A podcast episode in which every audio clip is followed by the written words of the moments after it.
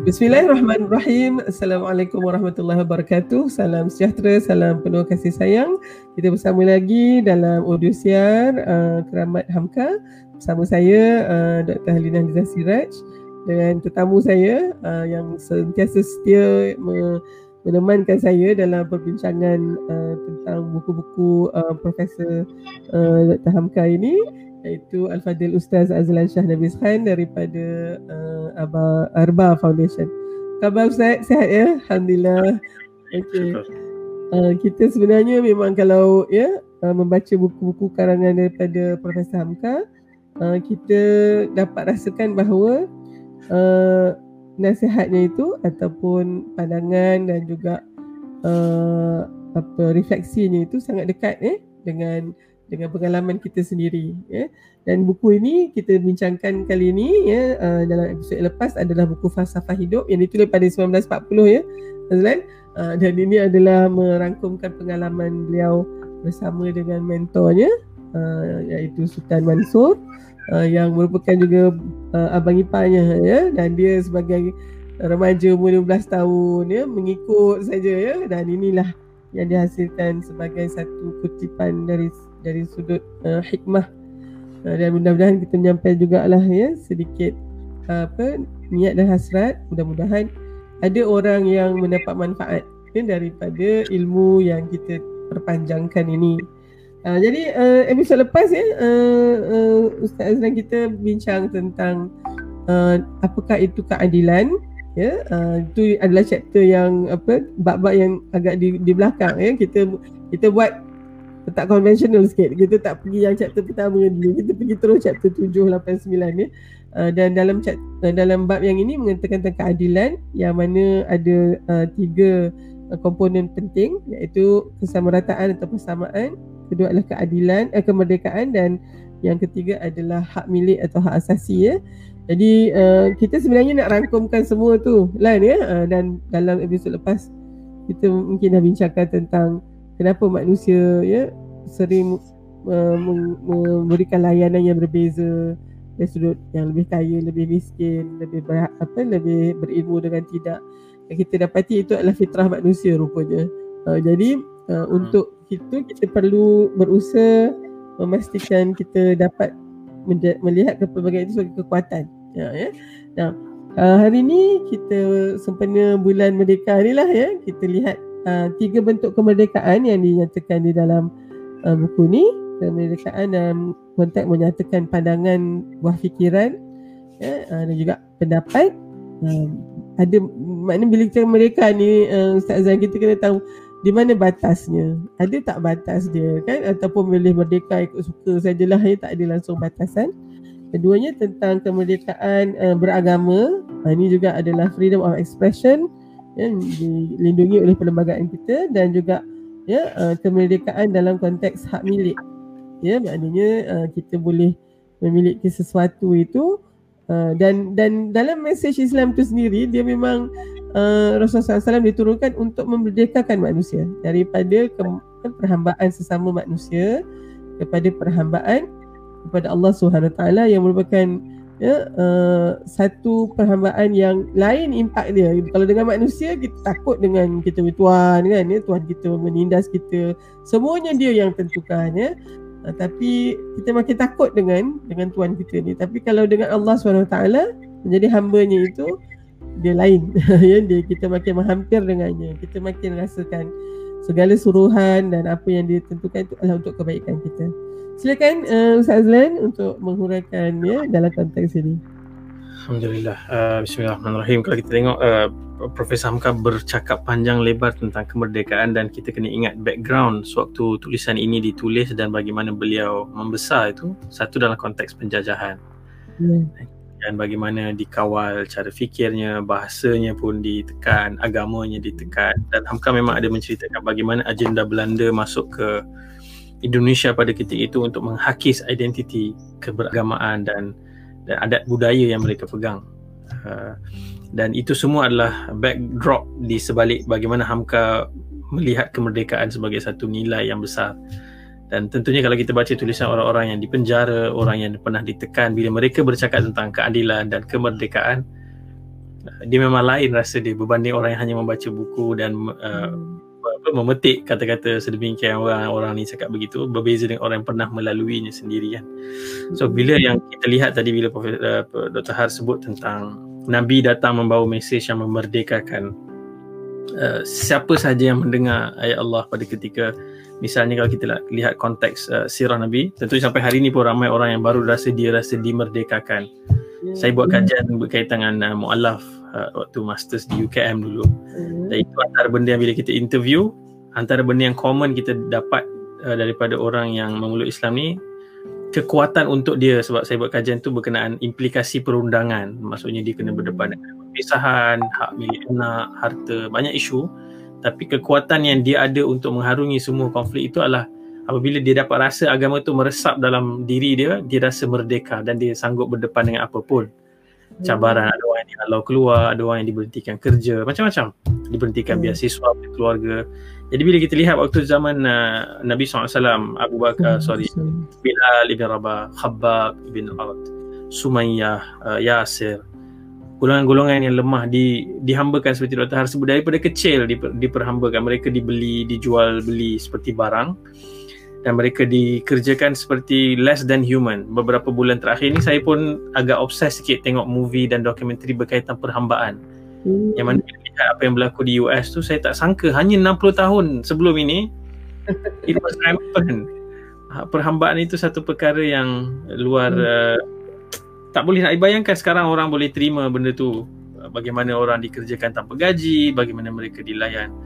Antara uh, dokumentari terbaru juga yang uh, keluar di uh, salah satu portal yang terkenal ni adalah Will Smith dia moderate uh, that series hmm. bercakap tentang amendments dalam constitution di Amerika dan antara hmm. topik yang sangat menarik itu adalah beberapa episod fokus kepada isu perhambaan yang berlaku pada ketika itu hmm. uh, bagaimana every white man pada ketika itu take pride of owning uh, hamba-hamba ni dan hmm termasuk presiden dan sebagainya. Dan betapa hmm. susah mereka nak amend. Dan sebenarnya walaupun sudah di amend sampai hari ini social ordernya masih ada lagi bau-bau kauman bau-bau memandang hmm. rendah dan hina. Sama juga zaman Nabi. Sampai walaupun Abu Bakar Abu Bakar dah membeli Bilal membebaskannya dalam suasana Islam ia hilang. Walaupun sekali-sekali kita akan nampak ada sahabat yang terlanjur menyebut wahai anak si perempuan hitam. Yeah sebagainya. Maksudnya bukan senang nak nak hapuskan uh, sentimen dan juga uh, struktur hidup sosial yang dah lama memperhambakan orang. Tapi bila kita lihat bagaimana sahabat-sahabat ni bila di, dicabut rantai yang selama ini membelenggu mereka, mereka jadi bintang. Mereka jadi dan memang simbolik sangat bila Nabi Fatul Mekah tu Nabi suruh spesifik Bilal panjat Kaabah dan laungkan azan di atas Kaabah dan ada riwayat sirah menyebut orang yang baru masuk Islam mereka boleh terima bahkan kita dah tak nak sembah berhala. Tapi melihat Bilal panjat tu that was really disturbing for them. Dia dia tak tak boleh nak hadam apakah yang sedang berlaku. Itu cara Nabi nak nak tunjukkan bahawa ini adalah perubahan yang real bukan hanya lip service. Uh, Len, nak tahan mungkin nak, nak mencela di sini. Kalau kita lihat sebagai wanita pula uh, isu perhambaan ni dia berlapis-lapis lagi Ha, ya dia mana mungkin Saidina Bilal adalah lelaki yang berkulit hitam dan tapi bayangkan Hajar uh, adalah seorang hamba yang berkulit hitam juga kan ya tetapi uh, uh, Dr. Har kalau nak mendapat kekuatan untuk sa'i tu ya uh, Dr. Har akan lihat seorang daripada ya uh, sister kita uh, dari Afrika yang sedang sa'i juga dan Dr. Har ikut dia sebab Dr. Nak merasakan ya bagaimana uh, uh, Hajar ya ketika itu berusaha mencari air itu untuk anaknya kan. Itu satu dari sudut kegigihan seorang ibu. Tapi uh, perbuatan itu boleh saja di, dimulakan oleh seorang nabi katnya seorang nabi contohnya Nabi Ibrahim kan, atau Nabi Ismail kan. Dan dan dituruti dan diikuti sampai ke hari ini ribuan tahun. Tetapi uh, Allah memilih Hajar ya. Kerana mesejnya sangat jelas ya. Uh, uh, Allah boleh pilih siapa yang dia nak dan dia memilih seorang perempuan bukan seorang lelaki. Dia memilih seorang perempuan hamba bukannya seorang perempuan uh, yang uh, permaisuri ke atau bagaimana ya. Uh, dan dan dia memilih seorang perempuan hamba yang berkulit hitam bukannya seorang perempuan hamba yang cantik mulus begitu. Jadi kalau mungkin di dalam struktur uh, mata kasar manusia ketika itu dan juga mungkin hari ini ini adalah the lowest of the low ya uh, tapi tapi Allah angkat dia uh, dan Allah um, macam satu penyataan yang sangat sangat apa uh, uh, uh, kukuh untuk mengatakan I don't see that in any of you. Saya tak nampak ya Allah tak lihat gendernya, Allah tak lihat kulitnya, Allah tak lihat keturunannya.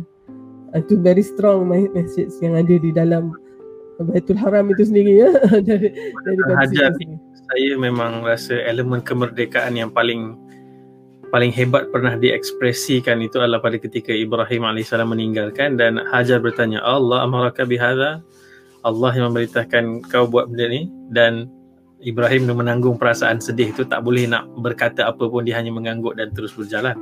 Dan pada ketika itu Hajar menyebut uh, bila apa Ibrahim mengiyakan bahawa ini adalah, adalah arahan Allah dan dia kata falan yudayyi'un Allah idzan kalau begitu Allah tidak akan sia-siakan kami atau akan biarkan kami. Itu kemerdekaan abadi lah maksudnya. Tak bergantung walaupun pada suaminya pada ketika itu. Kalau suaminya sudah uh, melakukan apa yang diarahkan Allah maka dan demikian Allah pilih angkat para ulama sebut cuba kira berapa ramai yang mengikut sa'i itu rukun dalam Islam.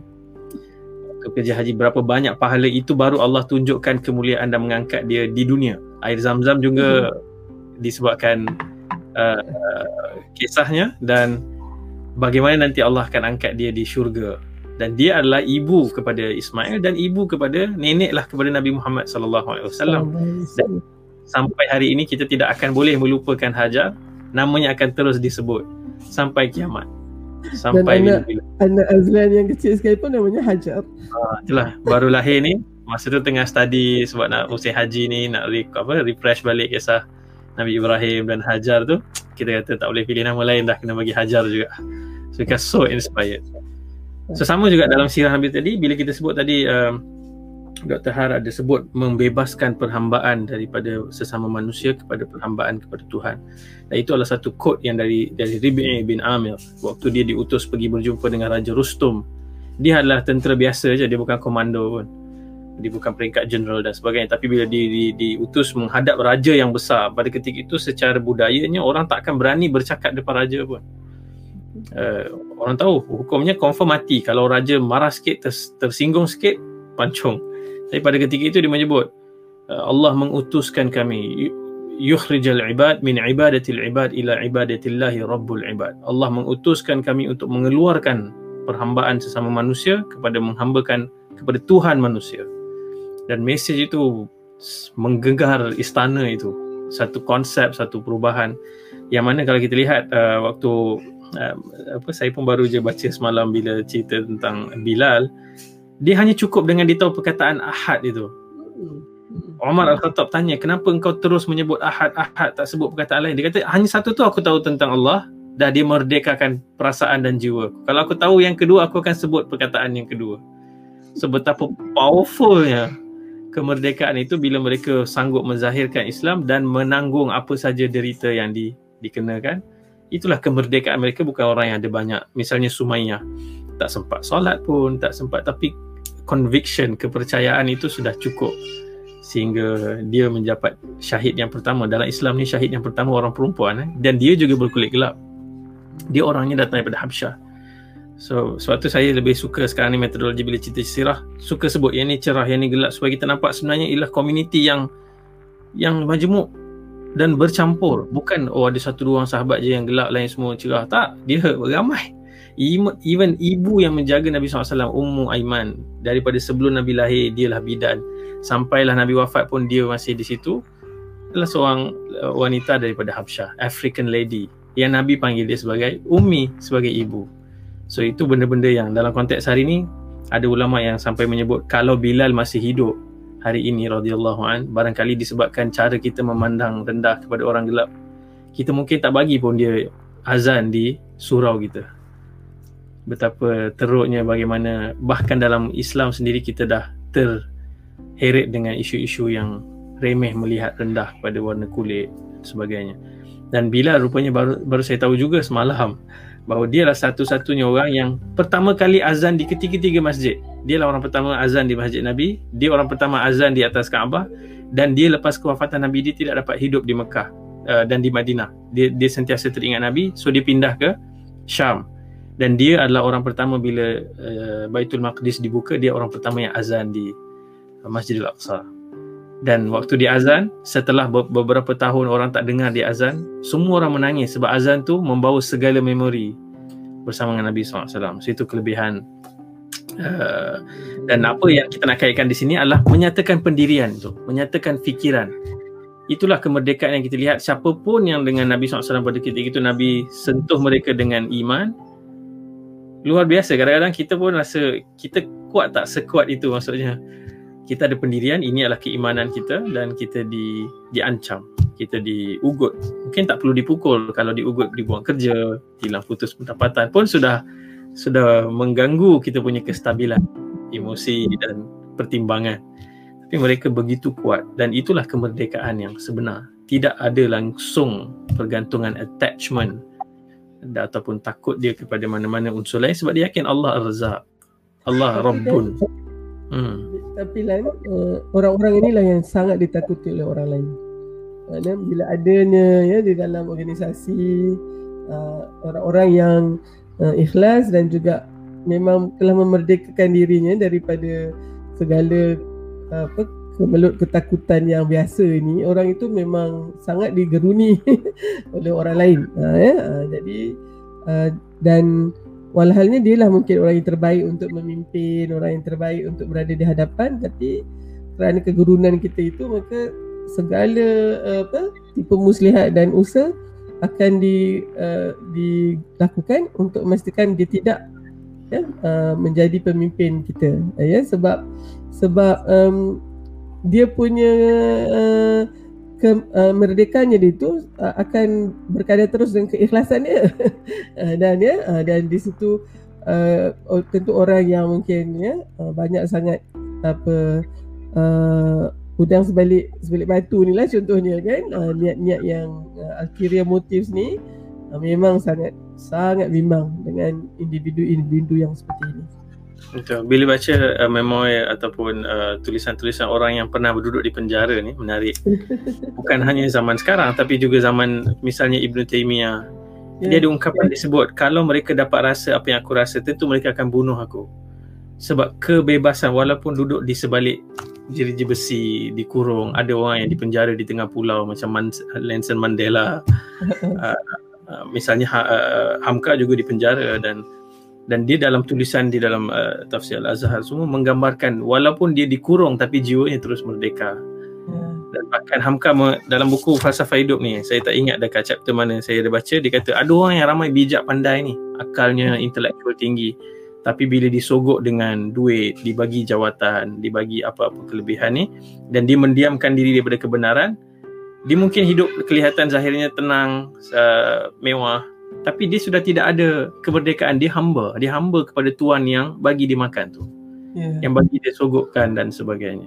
Dan kita lihat dalam suatu situasi Malaysia sekarang ni orang-orang yang kita amanahkan untuk membawa suara rakyat ke peringkat lebih tinggi mereka dijual beli dengan harga-harga murah. Walaupun mahal pada amount yang diberikan tapi murah dari sudut moral murah dari yeah. sudut dengan pengkhianatan yang menjejaskan ribuan kehidupan bukan jutaan kehidupan sebenarnya. Dan hmm. mereka hanya berbuat demikian untuk sedikit kesenangan sementara.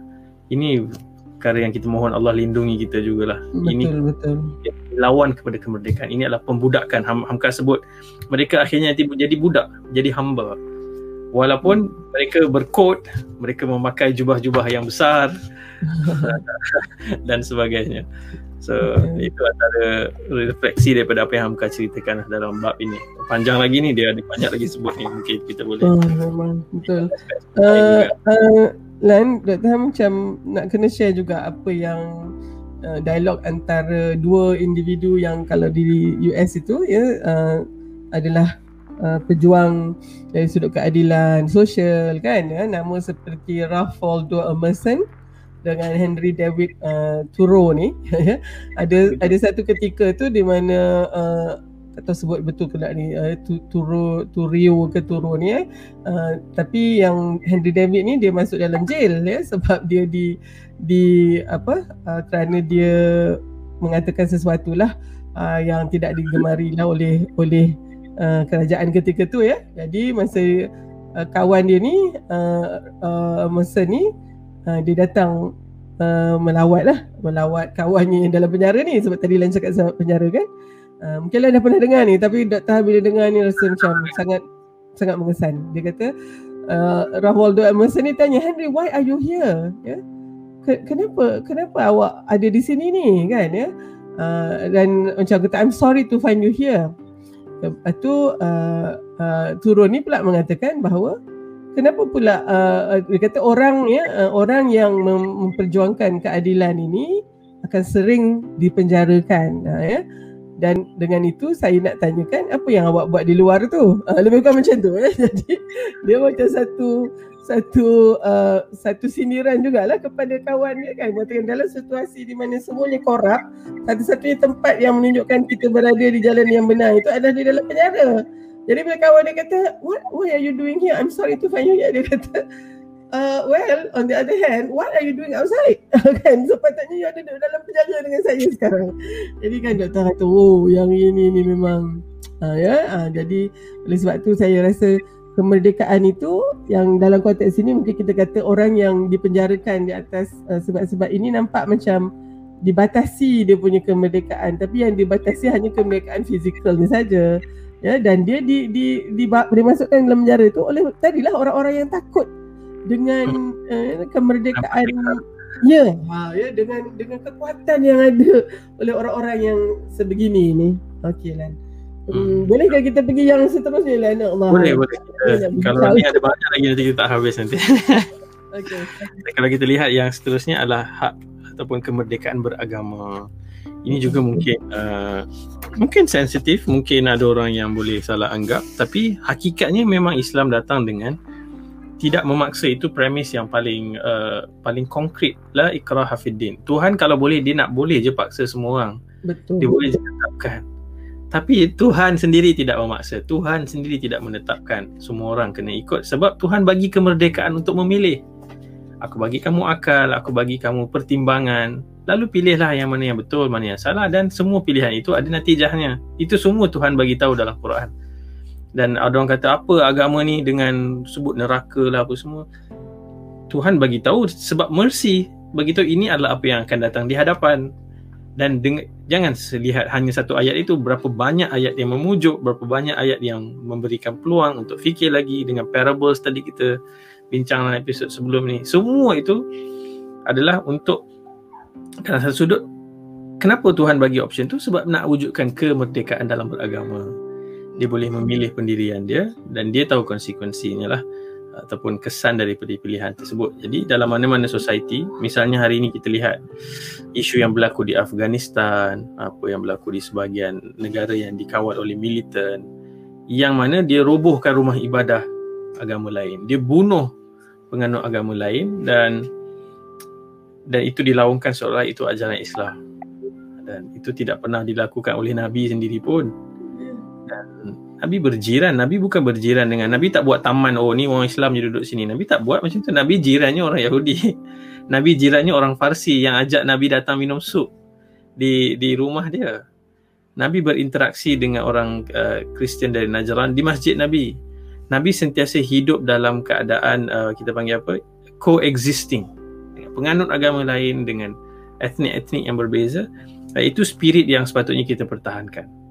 Ah, dan jangan pula kita menggunakan ini sebagai sentimen dan menyebabkan orang jadi um, maksudnya orang yang tidak beragama Islam menjadi hidup dalam ketakutan dan tidak merasa ke, tidak merasakan kemerdekaan hmm. sebagai citizen yang hidup dengan kita.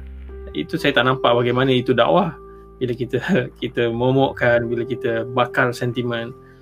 Kadang-kadang pelik juga orang agama belajar tinggi-tinggi duduk di kerusi mufti pun melakukan hal yang sama. Uh, terlalu gopoh terlalu cepat nak nak membakar sentimen. Seolah-olah ada ada apa? Ada orang yang nak nak jatuhkan. Sedangkan kalau kita lihat struktur negara kita ni mungkin negara kita ni negara yang mufti paling ramai di dunia.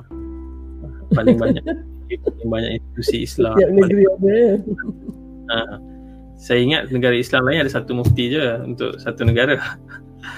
Uh, dan banyaklah momokkan-momokkan ini. Tapi kalau kita lihat di sini tentunya Hamka sebut uh, dekat sini kemajuan manusia berfikir dalam membentuk satu negara yang adil telah sampai kepada satu kesimpulan bahawa rakyat dalam satu negara harus dibiarkan bebas memeluk dan menjalankan agama yang dipercayainya. Itu yang Hamka sebut dan hak-hak asasi manusia yang ditelurkan ataupun dikeluarkan setelah Perang Dunia Kedua pun sampai kepada kesimpulan adanya kebebasan beragama bahkan sampai pula kepada kebebasan pindah agama. Ini ini mungkin lebih kontroversi kalau kita bincang. Tapi lihat di sini. Itu praktisnya.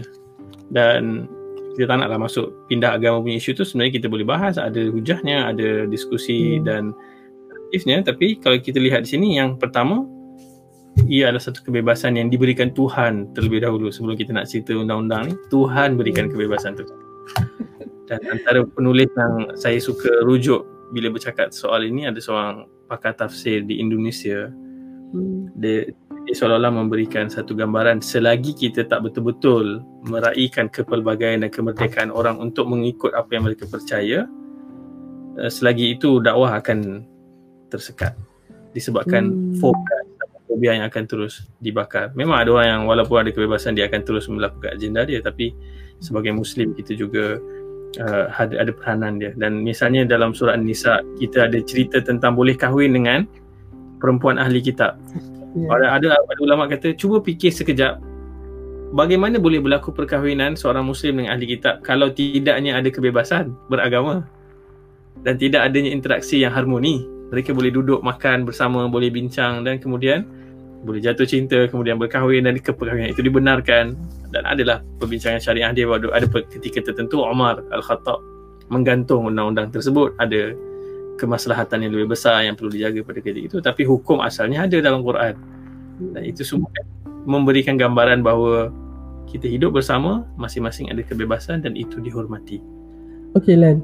Dr. Han mungkin nak intercept kat sini dalam konteks pandangan Dr. Han lah uh, manusia ni memang dia ada yang mempunyai spiritual intelligence ya maksud dia, dia memang ada tendensi untuk mengenal uh, the transcendent power begitu ya dan orang ni yang kita katakan spirituality dia tu uh, uh, sangat mendalam gitu kan dan dalam konteks ini selalunya orang yang begitu dia lebih seimbang dan dia menjadi orang yang lebih baik lah unsur nasir baik di dalam masyarakat ya.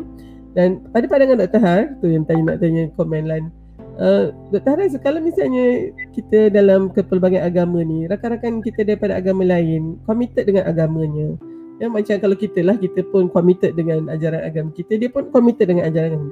Doktor tak nampak ada masalah di situ. In fact, padahal doktor rasa sangat baik tu. Kerana dalam kita punya kita punya rukun negara pun uh, percaya kepada Tuhan. Dan apabila seorang itu mempunyai kepercayaan ini, sebenarnya dia lebih lebih mudah untuk ya uh, dibawa ke meja perundingan untuk bertolak ansur kerana dia punya semangat manusiawi itu sangat tinggi kan. Jadi pada pandangan Dr. Hal, kalau adalah kawan kita ya, yang mungkin agama uh, Kristian ke, Hindu ke, ya, atau Buddhis ke, kan, uh, Buddhism, nampak makin makin uh, apa? Orang kata makin kuat pegangan dia tu. Itu sebenarnya yang baik. Cumanya yang kita bimbang ni, uh, bila kita pula terlalu uh, keras contohnya, ya, dalam beragama ni pun dia ada ekstrimnya juga. Ada yang terlalu longgar, ada yang terlalu strict sangat juga. Ya yang terlalu syadid sangat tu. Ha, dia bila berlaku kesyadidan itu di kalangan kita, ada juga nanti syadidnya di kalangan dia orang juga, eh, agama-agama lain dan inilah sebenarnya the rotten apples. Inilah sebenarnya yang akan merosakkan kesejahteraan kita. Jadi oleh sebab itu titik tengah, titik seimbang, ya, titik sejahtera itu mesti sentiasa menjadi satu dinamika yang mesti kita usahakan. Tapi kita tidak boleh benarkan mereka yang ekstrim ini di dalam mana-mana agama pun ya untuk mengambil alih. Sebab kalau macam tu jadi kelekabut kita. Ha, ya jadi makin perpecahan lah ke- kemerdekaan agama ini menjadi sesuatu yang makan tuan. Ha, ya bukannya uh, bukan dan di situlah I am holier than thou tu. Saya lebih baik daripada awak tu ha, ya dalam konteks rejection of diversity kalau kan antara tiga cara kita nak uh, ni itu yang membawa kepada ethnic cleansing ya. Uh, banyaklah dalam dunia ni kita lihat ya kenapa manusia berbunuhan hanya kerana satu agama yang merasa dia lebih baik daripada yang lain ya di Palestin sekarang ya. Uh, uh, negara Zionis uh, Israel itu. Menggunakan itu walaupun sebenarnya itu tidaklah apa yang ya diajarkan dalam ajaran uh, apa uh, agama uh, agama Yahudi itu sendiri kan? Kita tahu di New York nanti tengok eh ramai pula yang yang yang against Zionis tu sebab inilah dia pelampau agama ni penunggang agama ni.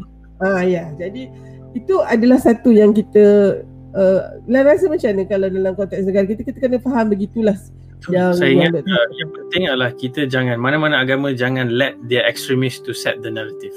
Yes jangan biarkan ekstremis mana-mana agama mana-mana kaum mana-mana entity untuk set the public narrative sedangkan hmm. majority orang hidup secara aman majority orang sebenarnya dengan level uh, kesejahteraan cara fikir tu dia boleh terima je sebenarnya uh, dan Palestin tu dulu coexist yeah. aman uh, gambar-gambar lama kita tengok mereka minum yeah. kopi bersama main catur bersama dan bila azan mereka suruh pergi solat yang ni pergi gereja dan it was all good. Tidak tidak sampai seperti mana yang kita lihat hari ini. Dan bila Dr. Har sebut tentang uh, pelbagai agama dan jangan syadik tadi saya teringat memang ada ayat Allah SWT saya tak dapat recall tepat ayat tu dia ada di mana tapi memang ada Allah sebut jangan menghina sembahan orang uh. yang syirikkan Allah. Ini Allah Subhanahu Wa Taala Tuhan sekalian alam. Allah tak suka pun orang menyembah berhala mensyirikkan dia. Tapi still Allah bagi tahu jangan la tasubbul ladina yad'una min dunillah. Jangan hmm. jangan jangan cela jangan cakap perkataan-perkataan yeah. yang menyakitkan. Nanti dia akan cakap tentang Allah tanpa ilmu. Hmm. dia akan kemudian mencela Allah. Dan samalah bila ayat, orang uh, Al-An'am ayat 108 Al-An'am 108 sembahan-sembahan yang mereka sembah selain Allah kerana mereka nanti akan mati Allah dengan melampaui batas tanpa pengetahuan. Betul Ha, dan itu itu penting bila kita bercakap ada adab sopan santunnya dan dia sebenarnya terpakai juga kepada agama lain terhadap Islam juga. Orang lukis kartun, dia provoke dan dia dapatlah respon daripada provokasi tersebut. Kalau dia ada ekstremis yang buat satu benda, kemudian akan ada orang yang memang disebabkan cinta dia kepada Nabi ataupun dia memang mudah dibakar emosinya dengan Uh, pertembungan ini. Dia suka nak lawan. Uh, berlaku lah benda-benda kemudian kita lihat. Dibunuh pula yeah. uh, cikgu tu kan. Yeah. dan apa benefit kita dapat? Daripada daripada percakaran yang macam tu. Lebih utama adalah dialog. Kita boleh bincang. Antara benda yang mungkin uh, kita perlu banyakkan lagi lah adalah sekolah-sekolah agama ni. Saya sendiri daripada kecil tak pernah keluar daripada kepompong sekolah agama. Mm-hmm. adalah kita lebih banyak pergi dan engage dengan sekolah ya, agama lain, ibadat lain. Dan supaya kita lebih bersederhana dan lebih bukan mengurangkan keimanan bukan me, me apa? Mengikis. Mengumpulkan ketajaman kita dalam berfikir dan berhujah tapi dia adalah seni untuk merangkul tu untuk melihat bigger picture. Dan itu sebenarnya kelebihan untuk dakwah bukan kekurangan itu akan memberikan lebih banyak benefit. Dan bila saya buat kajian saya sebut tadi tentang mualaf tu bila berlaku perebutan uh, uh, nak islamkan anak bawah usia tu kita lihat banyak yang terkorban itu kemudian adalah masa depan anak tu sendiri. Dengan dia ada krisis dia membenci kedua ibu bapanya dan dia tak boleh terima. Dan saya saya interview lagi. Dia sebut memori anak tu adalah Islam datang dan memecahkan keluarga dia so dia, dia tak nak terima Islam berbanding dengan uh, shared parenting yang mana kedua-dua pihak boleh tunjuk keindahan agama masing-masing dan kemudian dia boleh memilih apabila berlaku situasi salah seorang tak meluk Islam ni kan lebih banyak benefitnya. Ada salah seorang yang saya interview dan saya masih in contact dengan dia adalah dia ada minggu yang wife dia akan bawa dia wife dia tidak masuk Islam bawa kepada upacara agama yang wife dia dan ada minggu yang dia bawa anak dia pergi belajar kelas agama dan anak dia tanya soalan-soalan yang kritikal dan soalan itu dijawab dan memuaskan hati dia. Dan itu kan prosesnya. Sebab tu dulu ayat adalah ikrah fiddin tu sebenarnya turun dalam konteks waktu golongan Yahudi yang dihalau keluar daripada Madinah disebabkan uh, pengkhianatan. Yeah. Orang-orang Ansar ni ada anak-anak mereka yang dijaga oleh Yahudi ni jadi anak angkat. Hmm. Mereka nak rebut balik anak tu. Pada ketika itu ayat tu turun, tak ada paksaan dalam beragama. So konteks itu juga sangat penting. Nabi masih menjaga uh, dari sudut jangan berlaku konflik jangan berlaku yang boleh membawa kepada macam sekarang lah kita lihat uh, ialah beberapa ketika sebelum ini kes-kes yang melibatkan rebut anak mualaf apa semua menjadi isu negara yang membakar ekstremis di kedua-dua belah. Ya. Yeah. Kalau orang baca nota kehakiman tu dia boleh tenang-tenang je dia faham kenapa begini kenapa begitu tapi orang mana baca nota kehakiman dia baca headlines dan headlines tu bergantung pada portal ni macam mana ha, portalnya tu kerjanya membakar dan ni habis dia merosakkan fabrik masyarakat ni dan masa depan negara lah yang ter uh, terjejas dan saya tak fikirlah kita boleh satu masa nanti pergi menuju ke negara maju kalau kita tak selesai-selesaikan lagi masalah yang yeah. yang seperti ini Ya. Baik. Sampai bila kan? Ha, mungkin itulah aku sikit komen. Baik. Um, kita ada masa lagi ke sikit untuk kemerdekaan uh, apa hak asasi kita? Mungkin sikit lagi Len. Profesor Hamka disebut di sini ada dua kemerdekaan. Pertama kemilikan orang atas harta benda yang lahir. Maksudnya apa saja yang dia earn, dia dia buat dan dia ada ownership terhadap benda tu. Dan ini antara topik yang selalu dibelajar waktu kami ambil syariah ekonomi dulu pun. Eh, kepemilikan ni kita belajar dari sudut sosialismnya, kapitalismnya apa semua tu kan. Yeah. Uh, yang kedua adalah kemerdekaan hak milik atas sesuatu yang berhubung dengan kecerdasan akal. Hmm. Ni hak cipta ni. Maksudnya ada orang yang harta dia tu bukanlah dalam bentuk material uh-huh. tapi dalam bentuk idea, dalam bentuk karya. Hak cipta intelek. Sama juga bila sebut ni saya ingat walaupun kita pun mungkin terkena juga tapi bila ada artis buat karya ataupun karyawan buat filem lagu bila kita uh, mengambilnya tanpa hak. Dengan cerita hmm. rompak dengan hmm. cara-cara yang tak betul ni sebenarnya kita kena tanya kita hormat tak kemerdekaan dia berkarya? Kita hormat tak rights dia? Hak cipta dia? Usaha masa yang di, dicurahkan untuk dia buat kerja-kerja tertentu untuk menghasilkan karya kemudian kita consume secara percuma secara illegal lah. So dia bukan hanya soal kita berhibur dan konten hiburan tu. Cara kita mendapatkan itu pun kita kena tengok juga. Yeah. Takut kita cakap Islam banyak tapi kita curi hak intelek orang sama juga akademisian di universiti saya waktu berada 2 tahun sepenuh masa sebagai pembantu penyidik baru saya tahu realiti dunia akademik juga bukan seindah yang disangka orang yang berkopiah, orang yang bercakap agama, gelarannya besar-besar tapi plagiat. Tapi mencuri karya orang lain dan meletakkan namanya pada karya tersebut dan mendapatkan kenaikan pangkat, mendapatkan kenaikan gaji. Uh, itu tidak respect kepada hak rights orang lain. Itu baru konteks karya. Belum kita cerita benda-benda lah, barang-barang. Yeah. Uh, tapi dalam konteks yang lebih besar Hamka sebut di sini apabila negara boleh boleh apa? Boleh merampas harta rakyat sebagainya. Mungkin dalam konteks zaman Nabi dulu bila mereka pergi berang badar tu mereka nak dapatkan balik harta yang telah di confiscated oleh Quraisy waktu mereka dipaksa ataupun circumstances to push them out keluar daripada Mekah. Rumah mereka diambil alih, harta-harta mereka dulu tak boleh buat bank transfer kan. So material tu adalah possession yang perlu dibawa, tak boleh dibawa pergi ke Madinah. So itulah tujuan pada ketika Nabi pergi tu sebahagian pengkritik sirah dia tulis orang-orang yang cuba nak menimbulkan keraguan ni seolah Nabi ni macam lanun.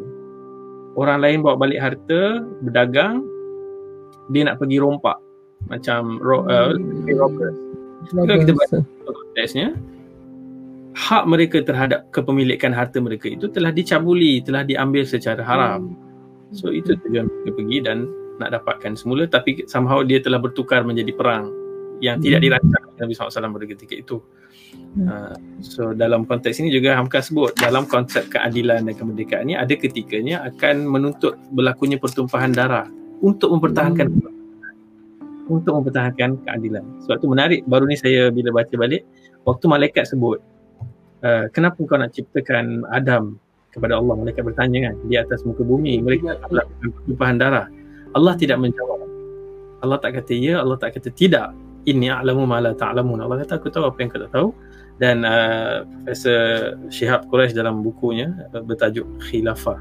Khalifah dia kata memang sebab ada ketikanya dalam usaha menegakkan kebenaran, kemerdekaan dan keadilan tidak dapat dielak pertumpahan darah. Dan itu satu perkara yang baik dalam konteks tersebut. Bukan konteks pertumpahan darah ni always negatif. Sebab tu Nabi dalam chapter sirahnya ada banyak ghazwah yang ghazwah-ghazwah itu berlaku pertumpahan darah tapi untuk tujuan apa dan tentunya itu last resort Nabi takkan sekali-kali memulakan uh, kempen perang untuk menumpahkan darah. Uh, dia apabila negotiation tak boleh berlaku, tak ada persefahaman, tak boleh dah last sekali dan kebanyakan situasi adalah untuk mempertahankan diri. Sebenarnya, sebenarnya deep sebenarnya apa yang dibincangkan oleh Dr. Hamka dan rujukan-rujukan dia. Baik. Uh, Alhamdulillah. Uh, uh, kalau kalau boleh kita nak pergi sedalam yang boleh tetapi mungkin dalam Odosiar ni kita menjadi teaser lah kepada uh, orang yang mungkin dah lama tak baca falsafah hidup ni boleh baca balik pada tadilah ya dengan perspektif-perspektif tersebut dan juga melihat bagaimana uh, perkaitannya dengan apa yang berlaku ya di dalam kehidupan kita. Akhir sekali kita mungkin kena menjadi seorang uh, pelajar sejarah ya sebab sejarah ni mungkin salah kita dulu agaknya cikgu kita aja banyak tahun aja kan tahun ni kena ingat macam ni macam tu nama ni ah. nama tu tapi sebenarnya itu mungkin cara yang lower order thinking skill. Nak kena memorize nak kena root learning. Tapi nak jawab exam je. Ya lepas tu dah tak ingat dah kan. Uh, tapi sebenarnya sejarah daripada kita nak kata uh, apa bilakah tahun Portugis menawan Melaka? Semua orang boleh kata 1511 itu kan. Tapi mungkin soalan yang patut ditanyakan adalah apakah tiga faktor atau lima faktor yang menyebabkan Melaka jatuh ke tangan Portugis pada tahun 1511. Ha, ya? ha, okay. Yang itu tu yang memerlukan pelajar kena mengolah lah. Tapi hari ini dia bagi lima sebab tu dalam skema ada skema tu je yang diajarkan. Jadi budak-budak ni menghafal lah apa dia ya yang satu, faktor satu, faktor dua, faktor tiga, faktor empat, faktor lima. Ya, sebab dia tahu kalau dia tulis macam tu dan ikut susunan pula tu. Sebab faktor satu tu yang paling penting, faktor lima ni. Ha, itu akan dapat ya mungkin ya sepuluh markah kat situ saja. Yang itu, itu adalah satu dari sebab pendidikan menjadikan sesuatu yang sebenarnya sangat higher order thinking skill turun balik kepada lower order thinking skill uh, dan itu tidak lain tidak bukan adalah kerana cikgunya sendiri tidak berada pada tahap uh, uh, higher order thinking skill. Minta maaf lah ya. Uh, kita Dia sama untuk dalam pendidikan agama juga. Pendidikan agama banyak berteraskan memorize and uh, tidak berlaku banyak uh, apa thinking process menyebabkan uh, ramai orang stuck dengan teks dan tak dapat nak kembangkan nak relate dengan yeah. konteks. Ya, Masya Allah banyaknya benda yang kita kena buat. Dan kita nak kena buatkan lakukan islah di situ insyaAllah.